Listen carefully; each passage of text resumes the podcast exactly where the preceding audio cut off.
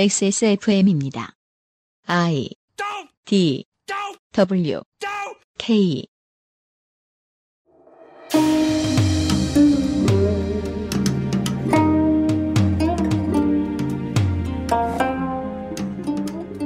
물뚝심송의 독재유산 답사기. 오늘은 먼 곳을 돌아 XSFM 스튜디오의 눈앞에 놓인 한강의 교량으로 돌아와 봅니다. 2015년 6월 마지막 주말의 히스테리 사건 파일 그것은 알기 싫답니다.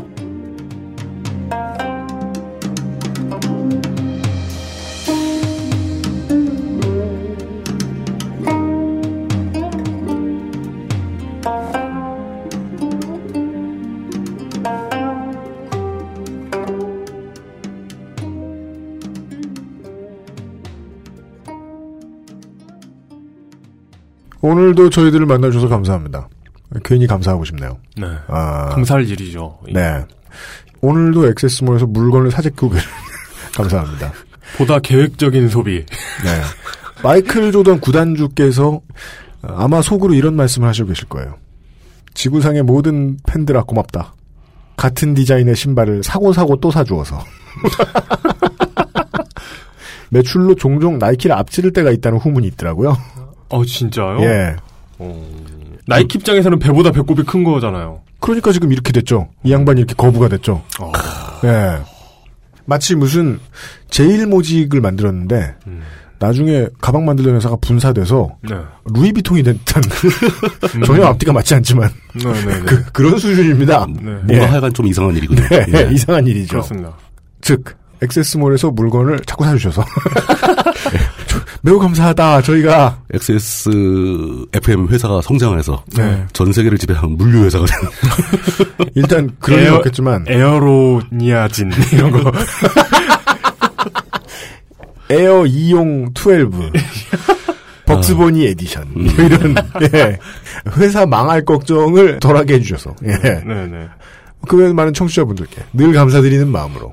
6월 마지막 주 히스테리 사건 파일, 그것은 알기 싫다의 문을 엽니다. 생각해보면 그 마이클 조단 씨는 정말 겸손하고, 이용 상임수석입니다. 예, 겸손하고 검소한 분인 것 같습니다. 왜요? 제가 만약에 그렇게 돈이 많았으면 엄청 분탕질을 해야 될 것 같은데. 저는 왠지 이번 시간에 이 방송을 들어주신 청취자 분- 여러분들께 물뚝심송 상임고문입니다. 예, 반갑습니다.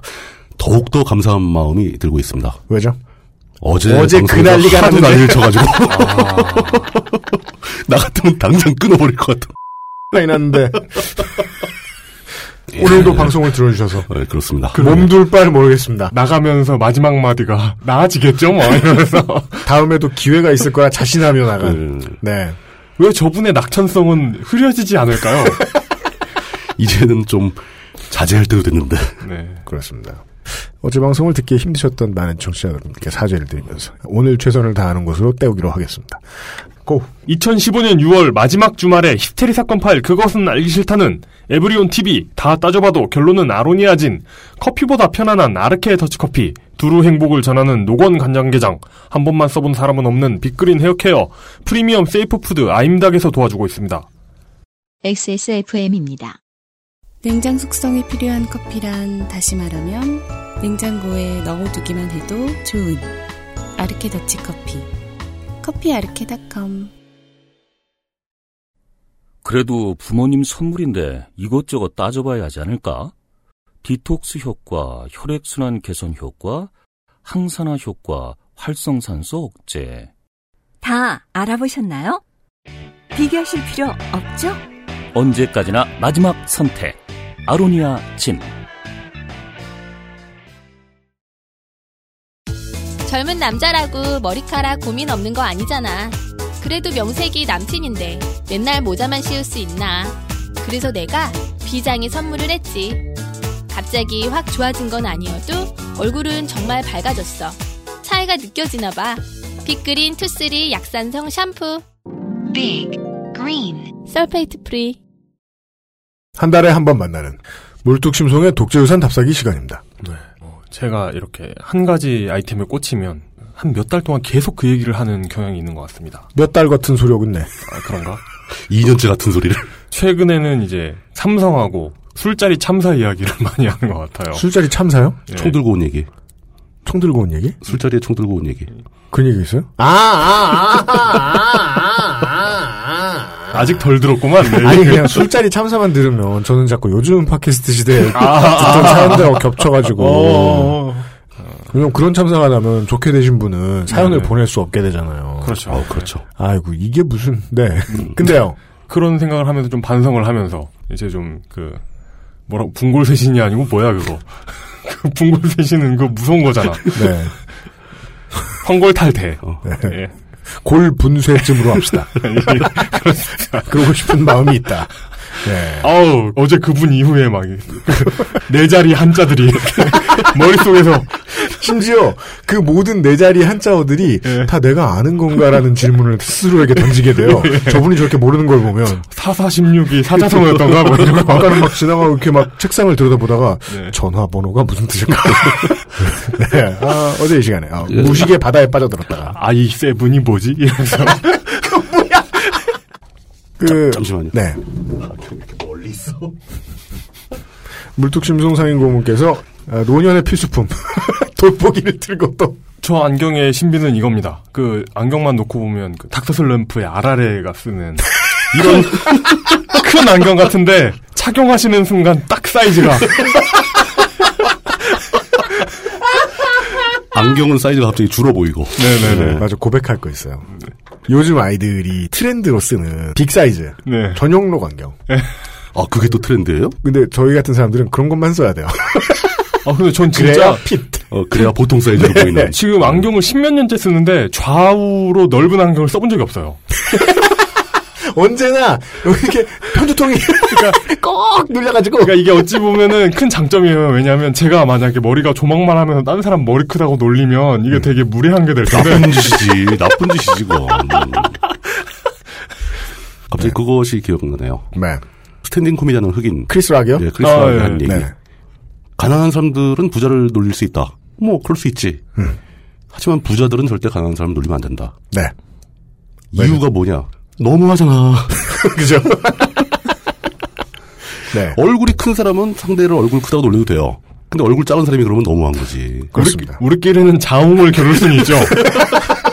누가 더 큰가? 그 세밀 측정을 통해서. 네네네. 예. 네. 빅사이즈 안경테를 걸치고 있는 예. 세 사람이 진행을 하고 있습니다. 어, 근데 돋보기를 처음 써보니까 돋보기 쓸 때는 시선을 딱 거기만 집중을 해야 돼요. 음. 딴 데로 돌리면 어지러워. 그죠? 예, 먼 데를 바라보면 그 순간 핑 돌아요. 제가 이제 아까 물뚝심송 상인고문께서 이렇게 멀리 갔다 오셨잖아요. 돋보기 찾으러. 네. 돋보기의 중요한 특징을 어. 알았습니다. 뭡니까? 벗는 순간 찾을 수 없습니다. 왜냐면 그게 필요한 사람들은 충분히 안 보일 것이기 그 때문에. 아니야, 아니야. 돋보기 쓰는 사람들은 잘 보여요. 먼 거리에서. 근데 왜 음. 50cm 앞에 거를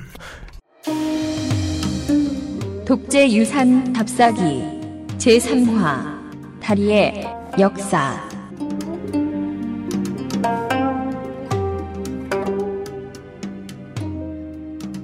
답사를 많이 하시더라고. 급히 늙으신 물뚝심송사인공의 독재유산 답사기 아, 예. 두 번째 시즌의 세 번째 시간입니다.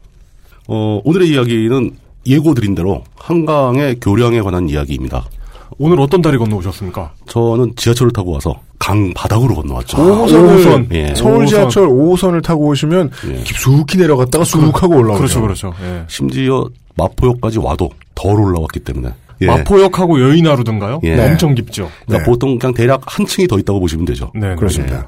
그렇게 왔습니다. 바로 그 한강과 그 한강에 설치된 다리에 대한 이야기입니다. 대한민국에서는 아시다시피 서울이고, 관습헌법상. 네. 예, 이거를 진짜 바꿀 수가 없죠. 관습헌법상 수도가 헌법재판소가 판정을 내려놓고, 네. 그 근거는 관습헌법이랍니다. 어, 이것은 어디 뭐 올림픽이나 어디 프로 스포츠에서나 듣던 그런 말이 막 예. 떠올라요. 판정하겠습니다. 진짜, 스트라이크 존도 아니고 수도가. 진짜 헌재가 그렇게 해버렸으니까. 네. 음. 예. 통일된 다음이거나, 뭐, 우리나라에 큰 변화가 생겨서 수도를 옮길 때, 아니 헌법이면 개헌이라도 하지. 그러면 어느 관습인가를 따져야죠. 어느 관습인가를 따지냐에 따라서 이것이 위례성이 될 수도 있고 국내성이 될 수도 있고 평양성이 될 수도 있고 어. 관습이 더 올라가면서, 음. 고구려 시대의 관습법에 따라, 그러니까요. 평양을 옮긴다. 뭐. 그래서 이제 지역별로 싸우는 거죠. 어. 아니면 환국 시대의 전통에 따라 어디서? 애급 바이칼 호수 옆으로 옮긴다. 네. 뭐, 뭐, 그럴 그렇죠. 수 있죠. 하이칼호 안으로 들어가겠다. 그 네. 허경영 씨의 정치적 역량으로 하여간 아, 네. 뭐 그때 되면 그렇습니다. 이제 뭐 또 예. 경주로 가든지 네, 예, 할 네. 텐데 뭐 어쨌거나 네. 수도는 서울이고 서울은 뭐 한양이라고 부르기도 했고 네. 뭐 여러 가지 이망층이 있죠. 음. 그 서울을 한 중간을 관통하는 강이 바로 한강입니다. 그렇습니다. 예. 세계적으로 유명한 대도시들은 대부분 다 강을 끼고 있습니다. 강이 없으면 도시가 형성이 안 되죠. 네. 보통 이렇게 큰 강 말고요. 예. 이건 근데, 근데 진짜 한강은 좀 심하게 커요. 이게 원래는 청계천 아닙니까? 서울에 끼고 있던 그 얘기 나옵니다, 강은? 뒤에. 아, 예, 예. 예. 어, 영국 런던에도 테임스 강이 있고 프랑스 파리엔 세느 강이 있는데 그 두 강 모두 한강에 비하면 수량이나 이 폭이 크지 않습니다. 그렇습니다. 그러니까 이게 시시하다는 게 아니라 예. 왠지 그게 스탠다드인 것 예, 같고 어. 그 도시를 관통하는 강이 너무 크면 깜짝 놀라잖아요. 그 청주에 가서 음. 무심천을 보는 순간 네. 내가 서울 사람인 게 되게 촌놈이구나. 이게 원래 도시에 있어야 되는 강은 아닌가. 그 뭐, 이게 원래 사이즈가 아닌가. 어차피 얘기 나온 거로 얘기하자면 애초에 서울을 도읍으로 정한 조선 초기에 그때 서울의 중심은 청계천이 관통을 하고 있었죠. 그렇습니다. 그 사이즈가 맞는 네, 거죠. 사실은. 세로로. 예. 음, 유등천처럼. 그러고 보면 그 런던도 그렇고 세비야도 그렇고 그 대항해 시대의 예, 예, 그 예. 중심 도시였던 곳은 강인데 되게 좁은 강인데 배가 들어올 수 있는 그러니까요. 강인 것 같아요. 음. 예, 그 운하를 파서 끌고 들어오는 거죠. 근데 이렇게 큰 강은 아니에요 또. 근데 그 데이터를 보니까 네. 세느강이 한강보다 길이는 더 길더라고요. 아 그렇겠네. 그 유럽 대륙을 관통하는 거기 때문에 네, 네. 한 900km 되는 것 같고요. 네. 한강의 길이는 나중에 나옵니다. 예. 음. 얘기했던 대로 청계천이 원래 조선조를 개국한 태조가 1394년에 한양을 도읍으로 정했을 때 네.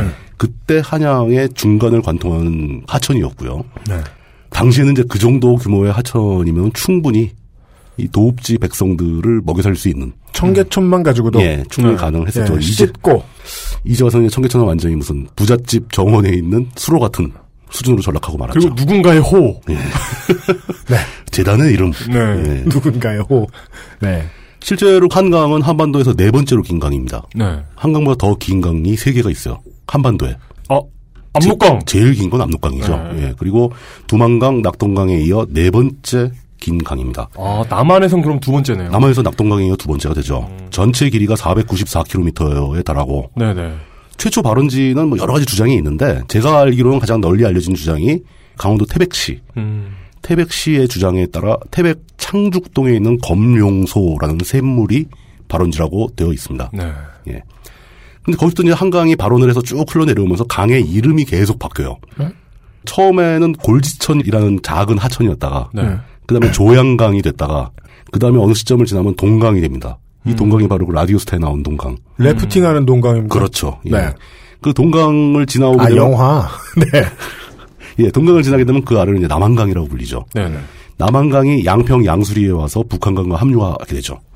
그 양수리는 이제 두물머리라고도 하죠. 음. 네네네. 이 4대강 사업에서 또 문제가 됐던 지역이고 네. 거기서 이제 북한강과 남한강이 합류해서 그때야 비로소 한강이라는 이름을 제대로 부여받게 됩니다. 네.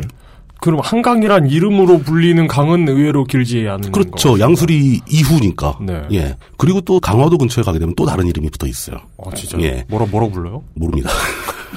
죄송합니다. 그런 걸 자꾸 물어보지 마세요. 네. 양수리 한 안 막히면 2 시간 안에는 가던데 서울에서 어, 1 시간 반. 금방이죠. 예 예예. 음. 그 지리적으로 이름이 달라지는 케이스고 역사적 시간상으로도 한강의 이름은 계속 많이 바뀌어 왔습니다. 음. 최초로 한강 주변에 거주하기 시작한 사람들은 석기시대 사람들이죠. 그 음, 예. 왜냐하면 한강 주변에서 구석기, 신석기 유적이 다수 발견됩니다. 네. 예, 석기 시대 이전의 인류를 인류라고 부를 수 있을까? 뭐 원시 인류겠죠. 네, 원시 인류. 예. 예. 그때 석기시대는 아마 그 한강을 그냥 큰 강으로 간주를 했을 것 같습니다. 그때부터 살던 우리 선조일지 아닐지 모르지만 네. 음. 지금도 한강이라는 이름의 그 한자는 크다란 뜻을 갖고 있는 거죠. 음. 어쩔 수 없이 이제 한문으로 변환을 하면서 어떤 한자가 붙은 거겠지만 음. 고구려 시대에는 한강을 아리수라고 불렀다는 거 이거 꽤 많이 아시죠? 네. 네, 예, 그렇습니다. 지금 서울시에서 쓰고 있죠. 그 이름을. 네. 예. 그 뒤로 이제 한수라고 많이 불렀었고 신라 시대 때는 한양 그때는 한양이 아니고 다른 이름이었겠죠. 그 도시 주변 이전에는 이하 도시 주변에서는 왕봉하라고 불렀었습니다. 왕봉아. 김구라 씨와 같이 방송을 하던 그 뒤집으면 어. 황봉아가는 그분이 요즘 쓰시는 이름이잖아요. 예, 예. 황봉으로 줄였죠. 아 그래요 또. 예, 그 뒤에 알자를 하나 뺐죠. 예. 예.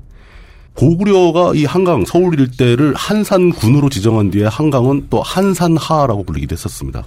아, 예, 예. 아, 뭐 이름이 너무 되게 많죠. 고려 시대 열수라고도 불렀고 네. 하여간 그냥 보통 큰 강이라는 예, 그냥 뭐 이름으로 당시 부르던 것 같아요. 분위기상 붙일 수 있는 가장 큰 이름을 붙여주기만 예, 이죠 예, 예. 예. 근데 조선으로 내려오면서 한양 주변의 한강을 서울 경자를 써가지고 음. 경강이라고 부르게 됩니다. 경강. 예. 그 경강이라는 명칭은 사실 한강을 기본으로 하는 경제권의 명칭이 되는데 그래서 경강 상인이라는 말이 나옵니다. 네. 아 그래요? 예, 한강이 해운이 아니라 뭐라고 그래야 되지? 운송업계의 중심이 됩니다. 아 네. 그렇겠구나. 예, 각 지역의 산물들이 배를 통해서 한강으로 다 모이게 되고 네. 그렇게 들어다 보니까 한강 근처에는 창고가 생기게 되죠. 음. 그 창고 중에서도 국가가 운영하는 창고는 주로 조창이라고 부릅니다. 조창. 소창 그 조창은 조세죠, 조세. 아, 그렇습니다. 각 지역에서 이제 서울로 보내는 곡물들, 음. 그러니까 왕실에 바치는 세금이죠. 네. 그거를 싣고 와서 한강으로 타고 올라와서 한강유역에 설치된 경창에 넣게 돼 있습니다. 경창. 예, 그 서울에 있는 창고라는 뜻이죠. 전국의 좋은 제도, 조세를 걷어들이는 걸 위해서 만들어진 창고가 아홉 개가 있었는데요, 큰 게. 예. 네. 그 중에서 상당수가 다 한강유역에 있습니다. 음. 충주에 가흥창이라는 창고가 있었고, 원주에는 흥원창, 춘천에는 소양창, 뭐 이런 것들이 있었습니다. 다 한강변이죠. 네. 이제 이게 이제 그 좋은 조세를 어떻게 운송하느냐, 뭐 그런 문제였고, 네.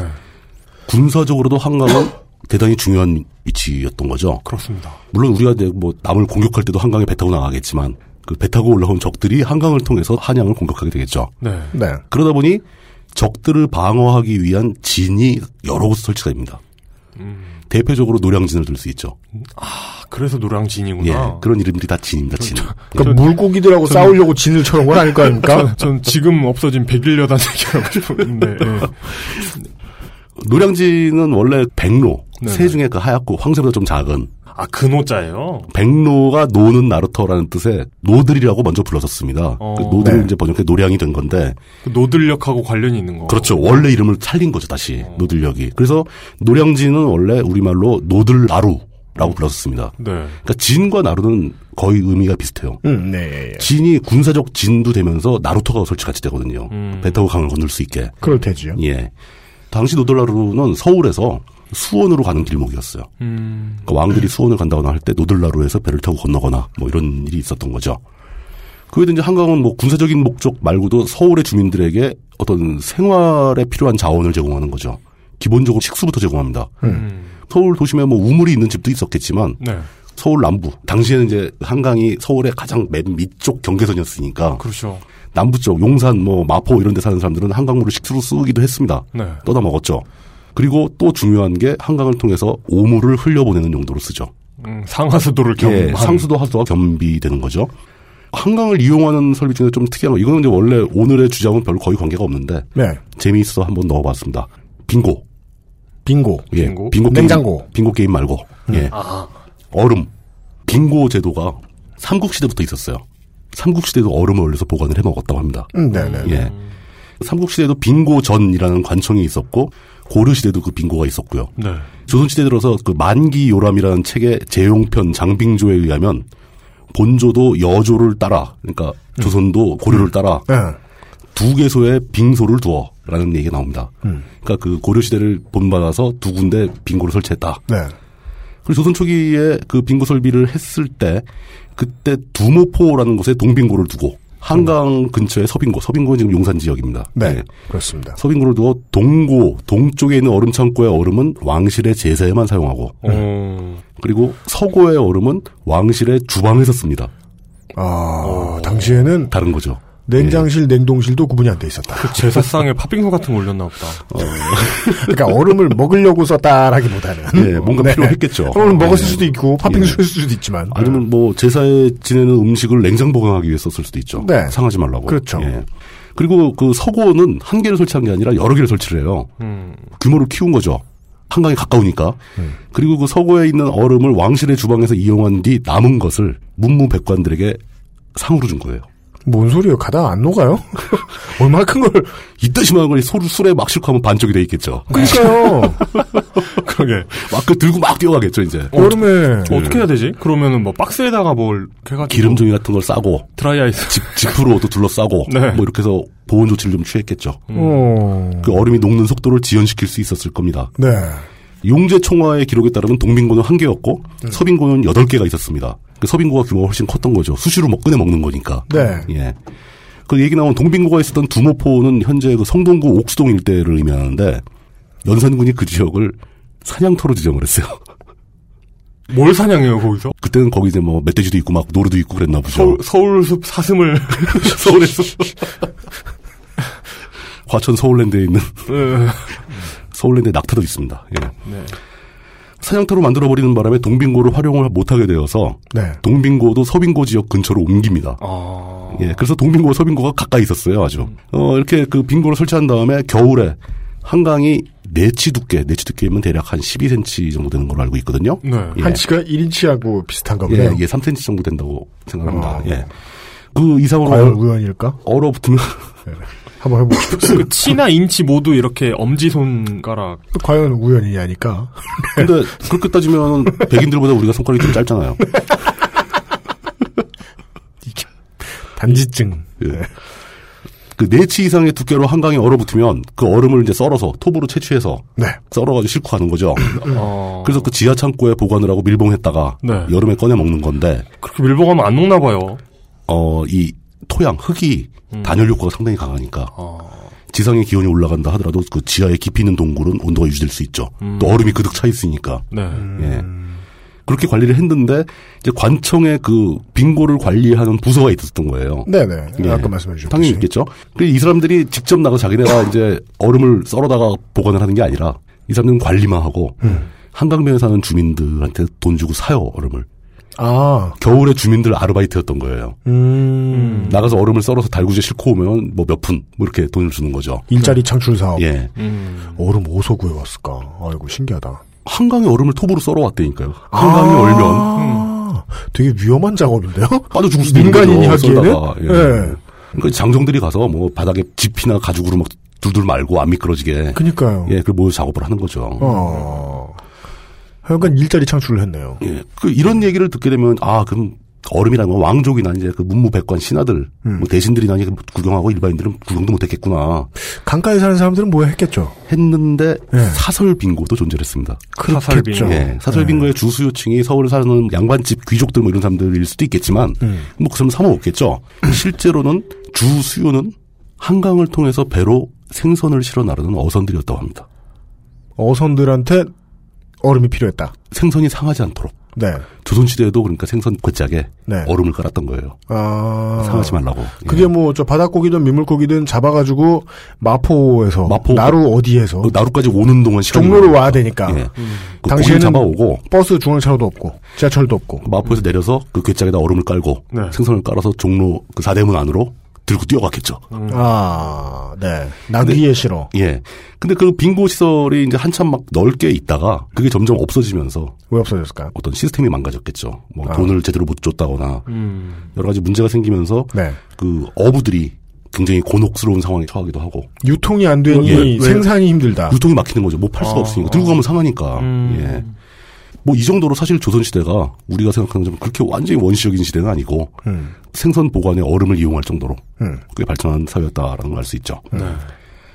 그렇게 장구한 역사 속에서 아주 거대하게 흐르고 있던 한강이 음. 사실 사람의 손에 의해서 본격적으로 그 형태가 바뀌고 가설물이 설치되고 이랬던 것은 겨우 일제시대 직전부터 시작됩니다. 뭐 지난달에 에피소드에서도 마찬가지 예. 이야기였지만은 군부가 만진 것들은 거의 직속 선배로 느껴지는 일제가 먼저 만졌어요. 일제가 먼저 뭔가를 보여준 거죠. 네. 이렇게 네. 하는 거다라고. 예. 어, 나중에 쿠데타 할놈 있으면 이름 된다. 잉 음, 같은 느낌의. 그 일부에서 저는 동의하지 않지만 그 몰지각한 역사가들이 식민지 근대화론을 주장하는 것도 이런 관점에서 보면 일말의 타당성을 가질 수도 있겠죠. 일제가 근대화를 시작했다. 그러니까 예. 이제는 한 2, 300년 지나면 이게 좀 가치 중립적으로 이해할 수 있을까요? 그렇죠. 지금은 조금 이릅니다. 예. 그러니까 이겁니다. 네가 나한테 허구나 두드려 맞았으니 맷집이 들었지. 같은 이야기. 네. 예. 비슷한 근데- 거죠. 예. 사실이죠.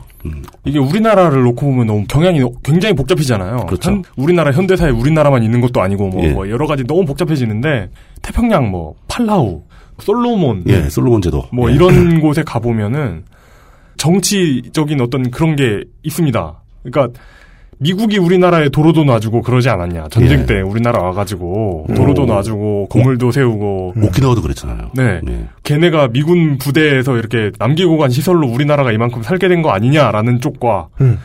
그러면서 걔네가 우리나라 뽑아먹은 것밖에 더 있냐라고 말하는 쪽이 계속 싸우고 있잖아요. 네. 쉽게 얘기해서 뭐 플러스 마이너스 플러스냐 플러스 마이너스 마이너스냐 네. 뭐 이거 싸우는 거죠. 네. 확실한 것은 플러스와 마이너스는 단 언제나 존재한다. 네. 예, 그 점이죠. 사실 그 긴 역사를 통해서 한강에다 다리를 놓겠다라는 발상을 우리 선조들이 안 한 것은 아닙니다. 네. 음. 존재했었어요. 물론 이제 백제 시대에도 한강 주변에 막 목책, 그러니까 일종의 제방이죠. 나무로 쌓는 네, 네. 제방, 네. 뭐 이런 것도 만들고 막 그래서 유적도 있고 그런데 다리를 놓겠다는 발상은 조선시대에 처음 있었습니다. 음. 사실 여름철 장마기에 네. 한강물로 불어나는 거 보면은 음. 여기다가 감히 어떻게 다리를 만드나라는 생각이 듭니다. 네. 너무 넓고 너무 깊고 너무 수량이 많습니다. 네. 저 어린 시절 추억 중에 홍수 구경을 한 적이 있어요. 홍수 구경. 예, 전 마포에 살았기 때문에 아. 예 옛날 홍수는 둘 중에 하나죠. 당하든지 구경합니다. 공덕동 오거 지금은 오거리죠. 네. 당시에는 이제 보통 일반인들이 다 공덕동 내거리라고 불렀습니다. 거리 하나 없었군요. 예. 좁았죠 길이 하나가. 만리 제국에 가는 길이 없었든지 그- 그 아니면 길이 제일 좁았어요. 공덕길이 없었든지 뭐. 예, 아니, 예, 예. 나머지는 다 있었고. 예. 예. 지금 크게 잡혀 있는 공덕동 내거리에서 용산 넘어가는 길이 없었어요. 그러니까요. 예, 그 공덕에서 용산 넘어가는 길, 예. 효창공원 넘어가는 길. 그때 처음 만들어질 때 그 도로를 용마로라고 불렀어요. 그 길이 없었을 아. 거예요. 그게 없었어요. 새로 만든 거예요. 예. 이게. 저 어렸을 땐 그게 없었고 내거리였고. 원래 오른팔을 살짝 올린 형태의 사거리였다가 그렇죠. 약간 오거리가 찌그러진- 됐을 거예요. 찌그러진 사거리였다가 한쪽 네. 정축이 생긴 거죠. 네. 예. 그 공덕동 내거리에 한강에서 이제 비가 많이 내려서 수면이 올라가면서 한강물이 넘쳐서 음. 공덕동 네 내거리에 물이 차는 바람에 사람들이 거기서 배를 타고 다니는 음. 광경을 구경을 했습니다. 세대가 워낙에 앞서시고 그 건국부터 대한민국 역사를 쭉 지켜보시다 보니까 몸으로 겪어봤으니 이런 말씀이 나오는 거지. 네. 저희 지금 가까이 뭐 20대 중반쯤에 강남역을 오가는 뭐 대학생분들, 직장인분들한테 여쭤보면 내가 몇 년 네. 전에 삼성전자 본관 앞에 물난리가 나서 음, 음, 물 차는 걸 봤다. 어, 다들 좋게 되고 있는 것을 본 적이 있다. 그렇죠. 강남에서 스노우보드 탔던 얘기 뭐 네. 이런. 그러니까 최근에 이제 홍수가 나서 도심이 잠기는 그렇죠. 사람들이 가장 많이 다니는 곳이 홍대 강남 서울에서 그 홍대 그랬잖아요. 강남밖에 없어요. 이제 예. 강남, 강남 내거리가 제일 크고 네. 거기는 왜 도대체 물이 잠기는 거야? 하여간 물뚱님은 이제 자기 세대에 맞게 옛날 얘기로 예. 공덕동 내거리가 잠겼다. 네. 자, 그럼 공덕동 내거리가 잠긴 걸 제가 어디서 구경을 했겠느냐? 라는 의문이 떠오르죠.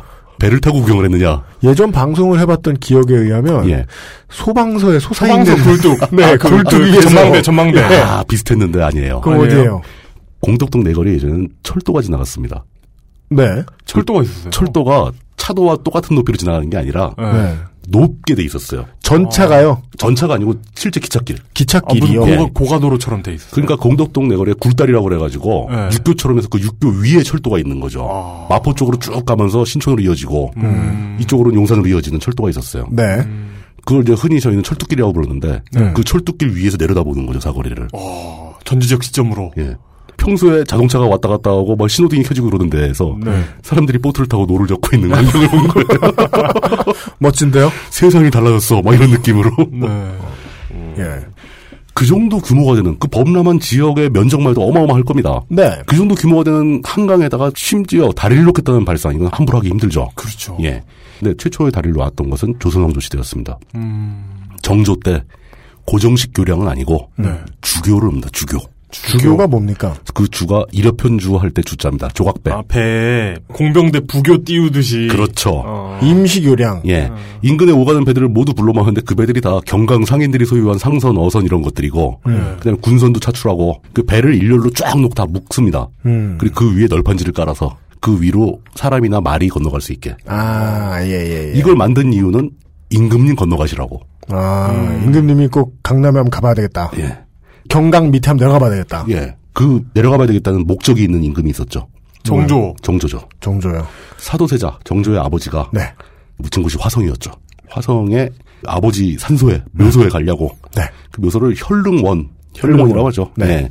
거기 이제 사도세자 장원세자라고 이제 불리기도 하는데 그분이 거기 있었고 정조는 거기를 수시로 갔습니다. 수원으로 수도를 옮기려고 했다는 심지어 설이, 예, 설이 그 있죠. 옮기려고까지 했으니까 예. 그걸 수원성 화성을 축조하지 않습니까? 그렇죠. 야, 그 남쪽에 있던 동네 공무원들은 진짜 의전 엄청 빡셌겠네요. 그래서 나라님이 내려온디야. 수시로 온디야. 예. 그래가지고 논에다 물대포를 쏘신데 그런 것과 다를 바가 뭐가 있어요. 물을 그렇게 쏘는 건 논에다 바주카포 쏘는 거하고 다를 게 없지 않아요, 진짜? 워터벳. 네. 그때 정조가 네. 그 수원 화성까지 가려면 네. 노들나루 어. 있는 쪽에 다리를 놓고 지나가서 네. 거기서 줄줄줄 걸어내려 노량진 지나서 쭉 내려가서 네. 시흥 지나고 안양을 거칩니다. 네. 안양 지나서 의왕을 거쳐서 지지대 고개라는 고개를 넘어서 수원으로 아, 가게 되는 거죠. 지지대. 예. 예. 그 거리상으로 봤을 때 네. 아침에 서울에 출발하면 안양 가서 점심을 먹어요. 예. 음. 점심을 먹게 되는데 그래서 안양의 번화가가 발전을 합니다. 왕이 멈추는 곳. 여기에서 핸드폰을 팔아야 돼요. 그렇죠. 상가가 막 형성되고 임금님도 아니야 일본가에 핸드폰 가게 정말 많거든요. 임금님도 싸게 산 곳. 그때부터 이제 손님은 임금님이다. 뭐 네. 이런 얘기 나오기 시작하고 우리 우리 집 손님은 왕이다. 그게 이제 그럴 수밖에 없는 게 거리상 그렇게 됩니다. 예전 사람들은 하루에 40km 정도 걸어갔거든요. 음. 네네. 백리길 딱 걸어갔거든요. 네네. 서울에서 안양이 딱 20km예요. 음. 중간 지역인 거죠. 네. 그 안양에서 점심을 먹고 수원까지 또 걸어가죠. 네. 가다 보면 이제 출출해질 간식을 먹을 때쯤이 바로 의왕이에요. 10km만 걸어가면 되니까. 네. 그 의왕에 그래서 지금 의왕에 계신 의왕의 왕이네. 지금 의왕의 어, 민자 휴게소가 거기다. 그래서 실제로 지금 의왕에 있는 그 고천 동사무소 자리가 네. 그 사근 행궁터라고 해서 행궁이 있던 자리예요. 어. 왕이 쉬는 궁이 거기 조그만 궁이 있었어요. 아, 진짜 의왕 의왕이네. 왕쉘터. 예, 예. 예. 뭐 그런 거죠. 그, 그 배로 뛰어서 만드는 부교 같은 거를 만들었다 철수했다 하는 걸 담당하기 위해서 주교서라는 관청을 설치합니다. 아 공병대가 아니고. 예. 그- 그걸 만들었는데 그게 폐지된 게 겨우 고종 때 와서 폐지가 됩니다. 어. 그때까지도 어디 뭐 경기 남부 지역에 갈 일이 왕이 있으면. 갈 일이 있으면 행궁 그- 치아놓고 그거 만들면 돈이 많이 들잖아요. 그렇죠. 이 보상해줘야죠. 이거 어민들. 유지비가 세잖아요. 예. 그럼 만들었다 철거했다고 힘드니까 그다음에 거의 실질적으로 잘 안 쓰였다고는 합니다. 예. 그리고 나서 이제 최초의 고정식 교량이 설치되는 원인은 네. 사실 한강이 그렇게 서울에 사는 사람들을 위해서 여러 가지 역할을 해주고 있었지만 네. 바꿔서 생각을 해보자면 네. 서울을 남부지방과 고립시키는 중요한 장벽이에요. 음. 당연합니다. 예, 한강 건너기 되게 힘들잖아요. 그래서 네. 뭐 몽촌 토성이나 백제 시대 토성 위치 몽- 보면 몽촌 토성, 풍납 토성이 바로 한강변에 있었던 거죠. 한강에 딱 이렇게 등을 대고 있잖아요. 그렇죠. 예. 예. 네. 그런 식으로 그 한강이 어떤 벽으로서 역할을 하기 때문에 어린 시절에 저만 봐도 얼마나 이게 강이 무서웠냐면 무섭죠. 저 중학교 때 성수대교 무너졌잖아요. 음. 저는 그때 이후로 지하철이 아니면은 차량, 버스 이런 걸로 강을 건너본 적이 없었어요. 음. 대학교 원서스로 갈 때까지. 그렇죠. 음. 그 막 덜덜 떨었어요. 강 그- 건널 네. 때. 그 물까지 높이도 상당하잖아요. 이 다리는 무섭죠. 무너진다던데 이러면서 예. 실제로 아. 무너졌었다는데 막 그- 그때 이제 일제가 시작되기 전에 조선 그 저 고종 때말 어리버리한 정부 조정. 예, 조정에서는 근대적인 철도를 세울 계획을 수립하게 되죠. 음. 만들 자신은 없고 그러니까 네. 철도 부설권을 팝니다. 음. 그렇습니다. 예. 그 철도 부설권을 획득한 사람이 바로 그 미국인 브로커 J.R. 모스라는 사람이 그걸 획득하게 되거든요. J.R. 모스. 예. 네. 이 사람이 획득한 철도 부설권이 바로 경인선. 네. 서울에서 인천까지 철도를 잇겠다라고 하는데 네. 문제는 서울과 인천 사이에는 한강이 있다는 거죠. 음. 네. 그럼 이거를 인천에서 기차가 싣고 온 물자를 노량진에 내려고 끝날 것인가? 아니면 사대문 바로 옆에 있는 서울역까지 들고 올 것인가? 네. 이렇게 되니까 자연스럽게 경인선을 만들기 위해서 한강 철교 건설 계획이 따라 나오게 되는 겁니다. 이게 그 당시에 아랍의 길이 있었다면 철도를 굳이 철도를 만들 필요는 없었을 텐데.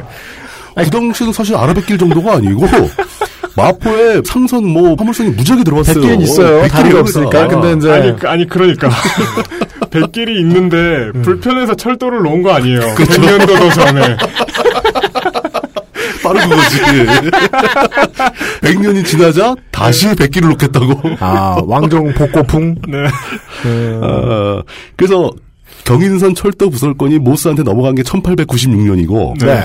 1897년에 경인선 철도가 착공이 됩니다. 음. 근데 모스가 알고 봤더니 돈이 별로 없는 사람이었어요. 아 우리 그렇죠, 넥센 이- 그 사장님 우리나라도 자원 외교할 때 가끔 느끼는 예, 거지만 예. 이렇게 못 사는 나라들은 뭔가 사업을 하려고 해도 예. 그 선진국의 한 3부리그쯤 되는 그, 꾼, 음, 거기 좀 그 꾼들이 몰려오거든요. 그러니까 제대로 된 그렇지. 그러니까- 메이저가 안 오죠. 그러니까 진짜 잘 살지 못하고 어. 음. 못 살면은 자원이라도 많던가. 그렇죠. 근데 자원도 없고 별로 먹잘 게 없으면 진짜 이상한 C 어, 마이너급이 예. 네. 되더라죠. 더블 A급이 와가지고.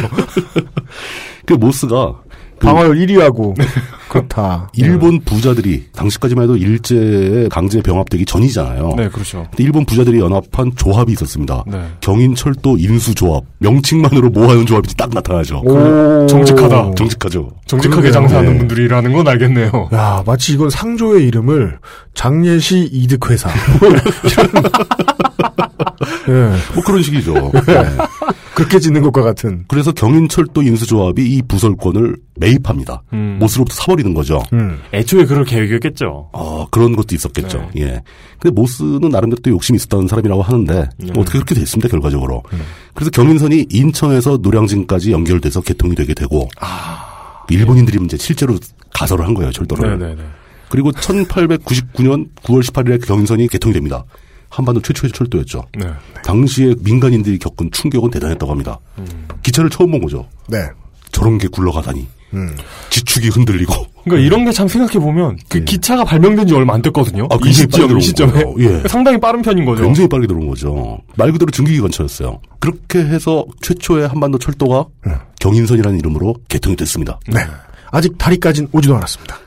우리는 멀리 멀리 돌아와서 멀리 멀리 돌아왔습니다. 이게 무슨 뜻이냐. 예. 가까이 갈 수 있는데 예. 멀리 돌아가기 위해서는 먼 길로 가서 먼 길로 가야 되니까 그렇죠. 먼 길을 통해서 멀리 있는 길로 가야 네. 이제 돌아갈 수 있는. 저는 그 얘기 듣는 순간 딱 이거 떠올랐습니다. 부모들이 안심하기 위해선 먼저 안심할 수 있어야 한다. 아, 방파제를 쭉 돌아보고 네. 한강으로 오기 위해서. 예. 그 다음에 이제 한강의 다리들로 오기 위해서. 방조제. 예, 방조제들을 보고 네. 방파제를 왜 봐? 예, 방조제들을 보고 이게 낚시 얘기를 너무 많이 해서 그런 거예요. 그런가 봐. 아, 아, 그 방조제와 방파제 어느 쪽이 낚시가 잘 될까? 한강 다리를 구경하느라 한강 다리를 구경을 하기 위해서 다리가 놓여져 있지 않던 시절의 이야기를 한 30분 들었습니다. 네, 갈 길을 절반을 모르겠네요. 이야기했더니 그 네. 이제 다리를 놓을 모양입니다. 예. 예, 광고 듣고 와서 네. 다리가 최초로 생긴 시점. 아까 말씀드렸던 대로 유- 유일한 뇌 느껴지는 공통점은 그거네요. 일본이 설계를 보여주면 나중에 누군가가 편안하게 잘 따라하더라. 아 그래도 또 하나의 일관성은 네. 우리가 이제 삼국시대 얘기부터 했다는 겁니다. 아 그래요? 그건 뭐 1회 때부터 그랬다. 아유, 네네네. 우리나라에서 무슨 중요한 사건을 얘기하려면 네. 삼국시대가 안 나올 수가 없어요. 네. 제가 고조선 때부터 하고 싶은데 차마 그 경계는 못 넘어가겠더라고요. 아 그래 사료가 부족합니다. 사료가 부족합니다. 네네네. 예. 곧 돌아오죠. 예. 지금 듣고 계신 방송은 히스테리 사건 파일, 그것은 알기 싫다입니다. XSFM입니다. 싸다고 아무거나 사오니까 이게 뭐야. 비려서 못 먹겠잖아. 그렇다면 노건 간장게장 부드럽고 고소한 게살, 짜지 않고 향긋한 간장. 매콤한 청양고추. 노건 간장게장. 엑세스몰에서 만나보세요. 이대리 맨날 살 뺀다면서 점심에 웬 소세지야? 에이, 과장님. 이건 기름지고 짠 마트 소세지가 아니고요. 아임닭 닭가슴살 소세지예요. 어 이것도 닭가슴살이야? 한 입에 먹기 편하게 생겼네. 아이 참, 과장님. 아임닭 큐브잖아요. 국내산 현미가 들어가서 정말 부드럽고 다이어트에 딱이라고요. 질리지도 않고 먹기도 간편해서 요즘 다이어트 하는 사람들은 다 이거 먹어요. 닭가슴살을 가장 맛있고 간편하게 먹는 법 프리미엄 세이프 푸드 아임닭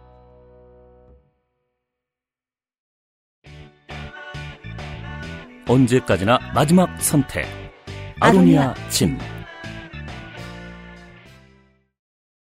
돌아왔습니다. 예. 다리 얘기를 안 대놓고 강 얘기만 했고요. 네. 독재 얘기 안 대놓고 조선 얘기만 했습니다. 네. 아니죠. 삼국시대 얘기도 했고요. 고, 구려의 아리수. 네. 그러니까 이게 그 독재유산 답사기의 사용법에 대해서 좀 알아주셔야 되겠다. 음. 예, 독재유산 답사기는 비교적 고발은 별로 하지 않습니다. 네. 그냥 답사하고 옵니다. 이건 마치 걸어서 세계 속으로 해서 가는 곳마다 네. 그 지방의 스트롱맨 그렇죠. 들을 네. 이렇게 뽑아가지고 네, 네. 그 시절엔 피받았다 이런 얘기를 하는 그런 프로그램이기를 바라시는 것과 마찬가지다. 네, 네, 음. 예, 그냥 걸어서 독재유산 속으로 이렇게 보시면 되겠다. 무서운 프로그램이 아닙니다. 걸어서 독재 속으로. 네. 예, 물뚝 음. 스타일이다. 예. 아, 한적하다. 한적하게 지금 일제가 다리를 놓으려는 참입니다. 예. 아직은 예. 일제가 아니죠. 일제가 들어서기 전에 조선이 간을 봅니다. 예, 그 일본의 재벌들이 부자들이 와서 철도 부설권을 획득해서 네. 인천에서 노량까지 철도 경의선을 완공을 했고 음. 이와 발맞추어서 노량에서 서울역 서대문 옆에 있는 서울역도 만들고 네. 거기까지 이어질 수 있게 철도가 이어질 수 있게 한강 철교를 기획을 합니다. 기획. 예. 네. 역사상 사상 최초죠. 네. 한강에 고정식 교량이 설치되는 게 일반 교량이 아니고 음. 사람들이 걸어서 건너는 다리가 아니고 기차가 건너는 다리입니다. 네. 음. 당시 이미 일본은 상당한 수준의 토목 기술을 갖고 있었고 철교가 만들기 더 힘들잖아요. 어, 그렇습니다. 일반 도로보다 예. 더 하중에 훨씬 큰 물체가 지나가니까 네. 음. 당시에 서울 시민들의 눈에 그렇게 완성된 그 일본 재벌들, 일본은 자본의 힘으로 완성된 한강철교가 어떤 느낌으로 보여졌을까? 음. 이거는 상상이 잘 안 되더라고요. 음. 당시에 이 사람들이 이제 철교를 완성하고 막 보여주면서 광고를 하고 막 이런. 그렇죠. 그랬는데 요즘으로 치면 무슨 뭐 타임머신이라도 설계한 것처럼 호들갑을 떨면서 광고를 하는 거죠. 삐삐가 처음 나왔을 때처럼. 저 당시 기차 같은 건 뭐 제가 직접 본 적은 없는데 예. TV 같은 화면에서 예, 보잖아요. 예. 그러면은 정말 우리가 보기에도 놀라운 게 음. 그 어마어마한 연기. 예, 아주 시커먼 연기를 뿜고 매연 저감 없음. 네. 기관차 바로 뒤에는 그 연료 칸이 있어요. 네네네. 거기에 장작과 석탄을 그득하게 쌓고 그렇습니다. 그걸 삽으로 퍼가지고 엔진에 집어넣으면서 보일러에 네, 힘센 분들이 예, 그막삑 소리 내면서 막 칙칙폭폭하면 달려가는 거죠. 네. 그렇게 거창하게 달려가는데 속도는 한 시속 40km. 그렇습니다. 네. 이렇게 가는 사실 겁니다. 시속 40km는 실존하는 속도가 아니기 때문에 사람들이 보기에 그렇죠. 예, 얼마나 무서웠겠습니까? 그때 사람들 얼마나 놀랬겠습니까? 말 타고 아무리 달려봐 2, 30km 될 텐데. 네. 그런 걸 보고 진짜- 진짜 그야말로 말은 그보다 빠릅니다. 예. 빠르면은 장거리를 못 가요. 그러니까요. 예. 아까 치타와 뭐 표범 뭐 그 순식간에 몇십 킬로 갈 수 있죠. 네. 네. 근데 말이 장거리 뛸 때는 그렇게 빨리 안 뜁니다. 그렇죠. 예, 꾸준히 뛰어야 되기 때문에. 예. 음, 네. 그야말로 그 사람들 눈에는 아주 웅장하고 신기하고 어떤 현대 첨단 문명의 산물로 보였겠죠. 그래서 그 초기 유성 영화는 그 카메라 이렇게 앞에 놓고 기차가 내 앞으로 오는 장면. 그 최초의 영화였죠. 리메르 형제. 유성 영화가 아니고 그냥 영화. 아, 그냥 영화. 예, 비디오만 예, 예. 나오는 네네. 예. 화면만 나오는 최초의 영화. 예. 얼마나 무서웠겠습니까? 그래서 최초로 상영한 극장에서 사람들이 진짜 기차가 온 줄 알고 도망 나오고 네. 뭐 그랬다고 하죠. 음. 예. 당시 사람들의 입장으로는 그 철교를 건너가는 기차를 타고 한강을 한번 건너보는 게 대단한 호사였을 겁니다. 어, 그렇죠. 음. 아주 희귀한 경험이었을 겁니다. 아이폰이죠. 예. 음. 스워치 삐삐이며. 아, 그 고등학생들 그 무서운 줄도 모르고 그건 진동도 없잖아요. 삐삐오면 무조건 소리 나잖아요. 예. 근데 억지로 차고 있었어요. 두드려 맞아가면서. 왜냐면 호사니까. 선생님한테 빼앗기면 가서 싹 빌고 또 다시 받아오고. 예. 예. 그때 만들어진 한강철교는 지금도 가동됩니다. 우여곡절 끝에. 그 다리가 뭐죠? 지금 현재 있는 한강철교입니다. 네. 1호선. 1호선 넘어가는. 헷갈리실까봐 다시 한번 예. 정리합니다. 용산- 한강철교가 한강철교입니다. 예, 이름 그대로 한강철교입니다. 용산과 노량진을 잇고 있고. 네. 예. 아, 최초에 이게 설계할 때는 철교 양 옆에 그 보행자 도로도 같이 만드는 거로 계획을 했었어요. 네. 근데 그 일본의 부자들이 자본이 음. 이거는 영양가가 없다. 그리고 건설비가 너무 많이 든다. 또 많이 추가된다. 음. 네. 빼자. 그 자의적으로 빼버린 거예요. 정부는 그걸 조건으로 부설권을 줬는데 네. 그냥 안 만들어버린 겁니다. 근데 그게 또 이유가 있는 게 당시 걸어다니는 사람들은 대부분 나루토에서 나룻배를 타고 건넜고 음. 그게 차도로서의 효용은 1897년, 1899년 이 시절에는 음. 조선 땅에 민간인 자동차가 한 대도 없었어요. 네. 차가 없었던 시절이기 때문에 차도라는 개념 자체가 없었던 거죠. 예. 음. 음. 지금도 그래서 그 한강철교를 보고 있으면 다른 다리에 비해서 생긴 게 전혀 심플하지 않죠.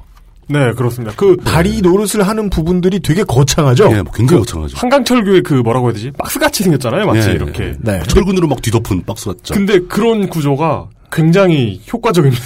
그래요? 예. 아무 멋대가리 없이 굉장히 높은 하중을 견딜 수 있는. 그죠. 그 어. 왠지 이렇게 그 클로버 리프 같은 재난 영화 보고 있으면 올림픽 특유부터 먼저 무너질 것 같잖아요.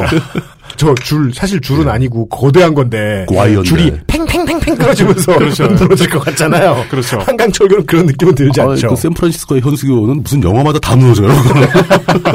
무너지는 장면이 너무 멋있으니까. 튼튼한데. 예. 예. 그 아, 고릴라한테도 고릴라라니. 침팬지. 네. 무너지진 않죠, 거기서. 네. 아, 예. 거기서 전투가 벌어지죠. 예. 그 직후 약 10여 년간 조선 땅에 네. 자동차 보급이 급속하게 확장됩니다. 그리고 강을 건너고자 하는 욕구도 훨씬 늘어납니다. 그래서 원래부터 있었어야 했다라고 주장함과 동시에 한강 인도교 만드는 계획이 또 서게 되죠. 음. 그때 한강 철교가 최초의 다리고 그 다음에 두 번째 만든 게 한강 인도교입니다. 네. 한강 인도교는 용산에서 그 반대쪽 동작. 용산에서 동작. 동작으로 갔는데 네. 그 옆에가 이제 노량진이잖아요. 한강철교 바로 옆입니다. 한 500m 정도 떨어져 있어요. 거기에 중간에 섬이 하나 있어요. 네. 그 섬 이름이 노들섬입니다. 진영에서 정몽준으로 가는 건가? 그렇습니다. 네. 아. 무슨 뜻이죠? 지었고요. 진영에서 둘 다 사람 이름이 아닌 줄 알았어. 아, 네네네. 오히려 어, 목무릎 무시하시다니. 진영 논리? 뭐, 뭐 이런 거 이런 거 생각하고 있었어요. 네. 예. 그러면서 1916년도에 드디어 인도와 차도를 같이 갖고 있는 한강 인도교가 착공이 됩니다. 아. 그 1917년에 준공됐는데 네. 이게 또 역사가 또 있어요. 만들지 몇 년 되지도 않아서 1925년에 대홍수가 납니다. 어. 그때 한강 인도교의 작은 부분이 쓸려나가 버려요. 어. 음. 음, 그래서 마비가 됐다가 그거를 재건을 바로 했어야 되는데 당시 일제 총독부도 돈이 없었어요. 전쟁 때문에. 그러겠죠. 그래서 그 제대로 재건을 못하고 막 쩔쩔매다가 음. 29년도 무너진 지 4년이나 지나서야 겨우 다시 개통이 됩니다. 개통되고 또 얼마 지나서 한국 전쟁 당시에 네. 이 한강 철교와 한강 인도교는 거의 완파에 가깝게 부서져 버리죠. 왜 부서졌는지도 설명해 주실 건가요? 아, 이거는 그 독재우산 답사기 시즌 1에 네. 이승만 편에서 충분히 설명했습니다. 네. 그거를 참고하시고요. 그냥 참- 무너졌다. 참고로 인민군은 여기에 별로 예. 크게 관여하진 않았습니다. 인민군은 멍 때리면서 보고만 있었어요. 네. 아, 인민군은 숨을 쉬었는데 그 위세에 눌려. 예. 근데 여기서 이제 제가 그 이승만 정권 당시에 얘기할 땐 좀 빠졌던 부분 중에 하나가 50년 6월 달에 무너지는 거잖아요. 전쟁 발발 그죠. 직후 무너지니까. 그죠. 예. 예, 근데 그걸 복구한 시점이 58년도에 와서야 겨우 복구가 됩니다. 어. 예. 그럼 그 전까지는 못하고 혼나요. 임시 개통을 해서 예. 네. 이렇게 얼기설기 되고 막 나무판자 되고 그래서 걸어 다니는 것만 가능했었어요. 어. 한강인도교가. 음. 예. 그리고 일제시대 때 다리가 한 개가 더 만들어집니다. 이게 바로 광진교입니다. 광진교. 광진교. 예. 광진교 얘기를 하려면 먼저 광나루 얘기를 해야 되는데 네. 광나루가 광진이구나. 그거예요. 예. 그 광나루가 있는 한강 그 지역의 북쪽에는 아차산성이 있죠. 추미애가 있어요. 어, 남쪽으로 가면 아까 얘기 나왔던 풍납토성, 몽촌토성 이런 게 있습니다. 그 백제 때부터 있던 군사시설이죠. 네. 광나루는 그 양쪽에 아차산성으로부터 이 풍납토성까지를 이어주는 네. 그 사이 왔다 갔다 배로 왔다 갔다 하던 그 지역인데 거기 강이 굉장히 넓습니다. 네. 광진교는 한강 다리 중에 거의 유일하게 대교가 안 붙은 예. 다리입니다. 근데 역사는 되게 오래됐어요. 음. 물론 지금 있는 광진교는 다시 만든 겁니다. 아. 네. 전면 철거를 하고 새로 만든 네. 다리인데 그럼에도 불구하고 크게 안 만들어서 지금 현재는 4차선 중에서 반을 보행자와 자전거 도로로 만들어 놨어요. 네. 아, 그렇구나. 예, 차량은 거의 잘안 됩니다. 그 잠수교처럼 예, 조그매요. S자로 예. 슥싹슥싹 지나가잖아요. 예. 예. 그러면서 중간에다가 무슨 휴게 시설 같은 것도 있고 맞아요. 그러니까 그 어떤 일종의 문화적인 필요에 의해서 쓰고 있는 중이죠. 운전하다 처음 갔을 때 이거 잘못 들어왔다가 이거 망했구만 이렇게 생각이 드는. 예. 예.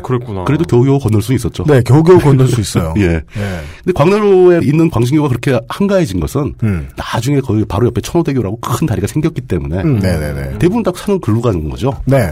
그 광나루는 굉장히 오래전부터 있었던 나루입니다. 음. 교통의 중심지였고 서울에서 한반도 동부 지역으로 가려면 광나루를 건넜어야 됐어요. 아하. 음, 그러니까 음. 물산이 그쪽에서 동부 지역, 특히 강원도, 충청북도, 경북 이쪽 지역에서는 그쪽으로 많이 그렇죠. 들어왔고요. 네, 그랬겠네요. 수원을 통해서 남부에서 올라오는 것은 이제 노량 노들이었고 네, 네. 뭐 이런 식으로 구분이 되는데 그 광나루가 워낙 풍경이 수려하고 분위기가 좋아서 또 강변도 굉장히 아름답고 네.